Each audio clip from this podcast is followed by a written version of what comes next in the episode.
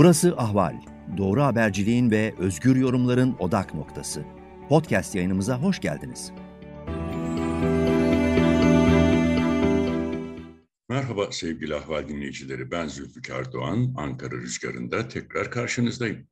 Türkiye içeride ve dışarıda oldukça yoğun bir gündemle karşı karşıya. Yaklaşık 3000 kilometre mesafeye rağmen ve herhangi bir kara sınırı olmamasına karşılık Afganistan, Türkiye gündeminde önemini muhafaza ediyor. Türk Silahlı Kuvvetleri iki parti halinde Kabil Havaalanı'ndaki görevini sonlandırarak Türkiye'ye döndü. Küçük bir sivil grup dışında Afganistan'da Türk kalmadığı yönünde açıklamalar yapılıyor. Fakat Cumhurbaşkanı Erdoğan daha önce Amerika Birleşik Devletleri ile yürütülen Kabil Havaalanı'nın güvenliğinin sağlanması ve işletilmesi konusundaki müzakereler e, geçersiz hale dönüşmesine karşılık Kabil Havaalanı'nın işletilmesi konusunda ısrarlı. Bu konuda Taliban'la görüşme yaptıklarını açıkladı. Birkaç gün önce üç buçuk saatlik Türkiye'nin Kabil Büyükelçiliğinde bir görüşme gerçekleştirildiğini ve Taliban'ın da Türkiye'den havaalanının teknik ihtiyaçlarının karşılanması ve işletilmesi konusunda kendilerine destek olmasını istediğini dile getirdi. Buna karşılık havaalanının güvenliğini ise Taliban kendisi karşılayacağını bildirmiş Türk yetkililere. Fakat şöyle bir durum var tabii ki şayet orada Türk personel görev yapacaksa havaalanı işletmesi Türkiye tarafından üstlenilecekse bu personelin güvenliği nasıl sağlanabilecek? Taliban'ın ülkede ne kadar hakim olduğu, ne kadar kontrol kurabildiği belirsiz. Çünkü havaalanı yakınlarında önümüz, geçtiğimiz günlerde yaşanan e, patlamalar, e, yaklaşık 200 kişinin yaşamını yitirdiği bu canlı bomba saldırıları Taliban'ın henüz başkent de dahil ülkede tam olarak kontrolü sağlayamadığını gösteriyor. Buna karşılık e, uluslararası ajanslara düşen haberler var. E, şöyle ki Türkiye'nin Katar'la birlikte Kabil Havaalanı'nı işletmek üzere bir müzakere yürüttüğü ve bu müzakerenin 31 Ağustos'tan sonra sonuçlanabileceği ve Taliban'ın tanınması karşılığında Türkiye'nin hem havaalanının işletmesinin üstlenilmesi hem de e, sivil bir güvenlik kuruluşu tarafından da havaalanının güvenliğinin sağlanması konusunda müzakere yürüttüğü yönünde bu haberler. Şu ana kadar e, Cumhurbaşkanı Sözcüsü de dahil olmak üzere Dışişleri Bakanlığı ve iktidar tarafından bu haberler yalanlanmadı. Ancak Cumhurbaşkanı Bosna Hersek ve Karadağ yapmış olduğu Batı Balkan ziyaretinden dönerken yine bu konuda değerlendirmelerde bulundu.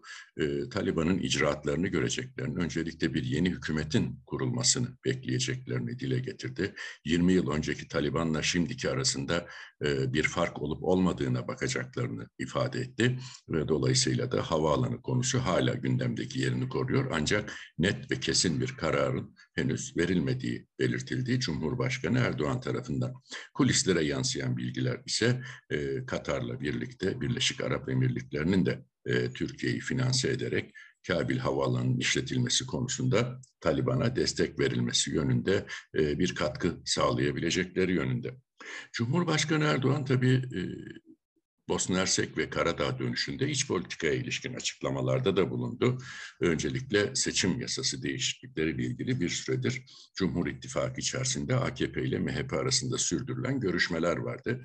Sızan bazı bilgiler söz konusuydu. İşte dar bölge, daraltılmış bölge seçim sistemi, ittifaka dahil olan partiler için farklı, e, ittifak e, dışında kalan partiler için farklı e, seçim barajlarının uygulanması yönünde bir takım bilgiler yayılmıştı.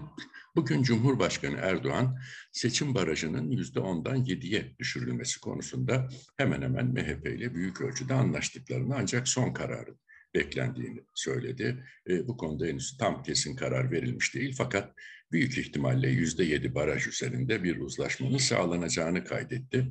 E, diğer taraftan kulislere sızan siyasi, e, kulislere sızan bilgiler Milliyetçi Hareket Partisi'nin e, şu anda anketlerde görünen oyu yüzde yedi sekizler civarında geziniyor. O nedenle yüzde yedi barajının MHP'yi en azından meclis dışında kalmayacak bir oran olduğu dile getiriliyor. Buna karşılık e, Millet İttifakı içerisinde e, bir takım ayrışmalara yol açabilmek için de iktidar ittifakının yüzde üçlük bir başka baraj daha getirmeyi planladığı yönünde iddialar var. Bu yüzde üçlük baraj bir herhangi bir ittifak çatısı altında seçime girmeyen partiler için geçerli olacak deniliyor. Böylece e, oyu yüzde bir buçuk iki civarında olan Saadet Partisi şu anda Millet İttifakı ile birlikte hareket etmişti geçen seçimlerde. Demokrat Parti aynı şekilde yüzde bir, bir buçukluk bir oyu var. E, Babacan ve Davutoğlu'nun kurduğu partiler de bu düzeyde oylarla anketlerde boy gösteriyorlar. Dolayısıyla e, ola ki bu partiler yine Millet İttifakı içerisinde yer alırsa veya diğer Babacan ve Davutoğlu partileri de seçime Millet İttifakı ile birleşerek girerlerse bu ittifakların önünü kesmek için işte yüzde üç bir baraj e, ittifaka girmenize gerek yok. E, kendiniz meclise e, bu oyu alırsanız girebilirsiniz mesajı verilmiş olacak bu partilere. Dolayısıyla iktidarın böyle de bir taktik e, izlediğini söylemek olanaklı. Fakat tabii şöyle bir yorum da yapmak mümkün. E, bugün en son Metropol'ün Ağustos ayı e, anket sonuçları açıklandı. Her ay e, Metropol e, Cumhurbaşkanı Erdoğan'ın görev onayı diye oldukça kritik bir veri açıklıyor. Bugün açıklanan veri bir ay öncesine göre Erdoğan'ın görev oranının 10 puan birden düştüğünü, %38'e e, gerilediğini gösteriyor. Görev onayı vermeyenlerin yani Cumhurbaşkanı'nın görev yapış tarzını onaylamayanların oranı ise %51'in üzerine çıkmış vaziyette. Dolayısıyla siyasi kulislerde Cumhurbaşkanı'nın açıkladığı %7'lik baraj mutabakatının da çok su götürebileceği öne sürülüyor. E, ittifakının oyları düştükçe daha bu baraj düşer deniliyor. Çünkü eğer böyle bir taban kaybı, seçmen kaybı bu hızla devam ederse Cumhur İttifakı'nın oyları zaten yüzde 38-39'lara inmiş durumda. İttifak içerisinde MHP'nin oyları hızla eriyor. AKP'nin oylarında da çok ciddi düşüşler var ve kararsız seçmenlerin de büyük bölümü Cumhur İttifakı seçmenlerinden oluşuyor. Dolayısıyla böyle bir tablo var karşımızda. O yüzden de yüzde yedilik barajında belki yüzde beşlere de çekilebileceği Cumhur İttifakı'nın mecliste çoğunluk sağlayabilecek bir konuma getirebilmek için baraj rakamlarıyla, oranlarıyla e, daha da oynanabileceği yönünde e, iddialar siyasi kulislerde yaygın bir şekilde konuşuluyor.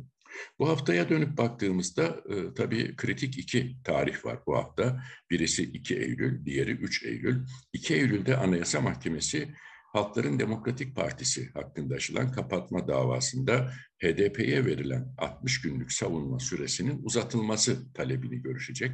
HDP 30 e, gün daha süre uzatımı talep etmişti yazılı savunma için Anayasa Mahkemesi'nden. Böyle bir savunma hakkı yasada var. HDP'nin bunu talep etmeye hakkı da var. Anayasa Mahkemesi işte HDP'nin bu başvurusunu 2 Eylül'de karara bağlayacak. Büyük ihtimalle de bu ilave süreye onay verecek e, beklentisi yüksek siyasi kulislerde. Çünkü bu dediğim gibi yasanın tanıdığı bir hak kapatılması istenen siyasi partiye daha güçlü bir yazılı savunma hazırlayabilmesi için. Diğer taraftan tabii 3 Eylül kritik bir tarih yine bu hafta. 3 Eylül'de de Türkiye İstatistik Kurumu Ağustos ayı enflasyon rakamlarını açıklayacak. Ee, Ağustos ayı enflasyon rakamları oldukça önemli. Çünkü geçtiğimiz ay Temmuz ayı rakamları %18,95 ile kapanmıştı yıllık enflasyon. Merkez Bankası'nın %19 oranındaki politika faiziyle enflasyon arasındaki makas 0,05 puana kadar inmişti. Şimdi bu ay e, Ağustos ayı enflasyonu 3 Eylül'de açıklandığında e, yüzde yarım bile olsa yıllık enflasyon yüzde 19'un üzerine çıkacak. Yüzde bir olursa zaten e, bir puan aşmış olacak politika faizini. O zaman da Merkez Bankası'nın e, Cumhurbaşkanı tarafından ısrarla istenen faiz indirimi konusunda karar verme manevra alanı iyice daralacak.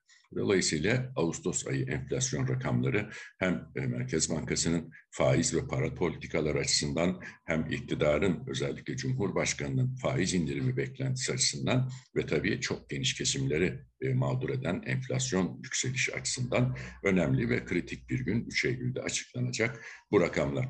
Da bir şey daha var, o da oldukça önemli. E, Türkiye gündeminde son günlerde tartışılıyor. Hatta Yargıtay Başkanı bile artık bu konuda fikir beyan etti.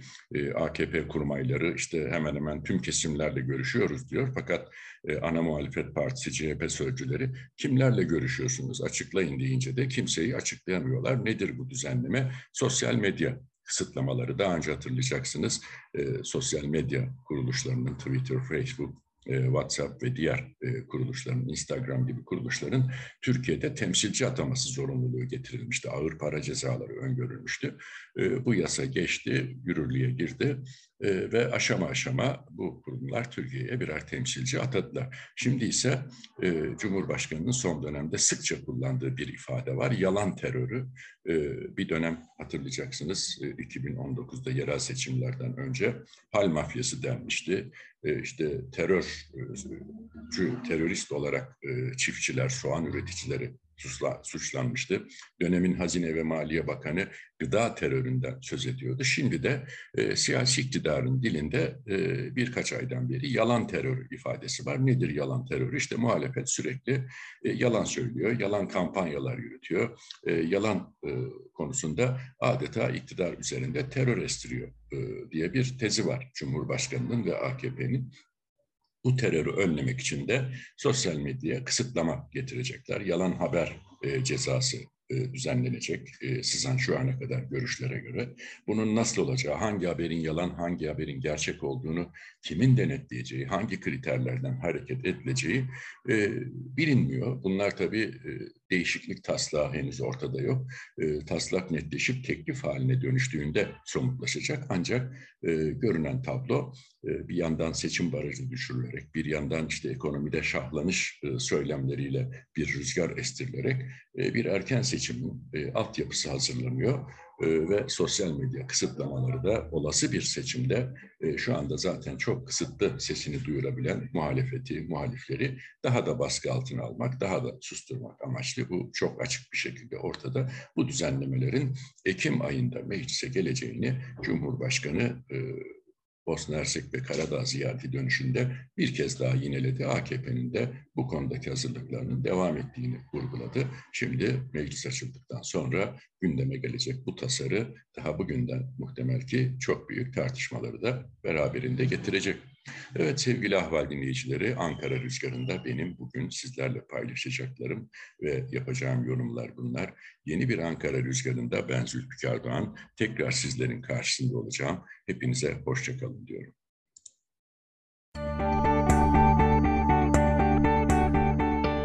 Ahval podcastlerini tüm mobil telefonlarda Spotify, SoundCloud ve Spreaker üzerinden dinleyebilirsiniz.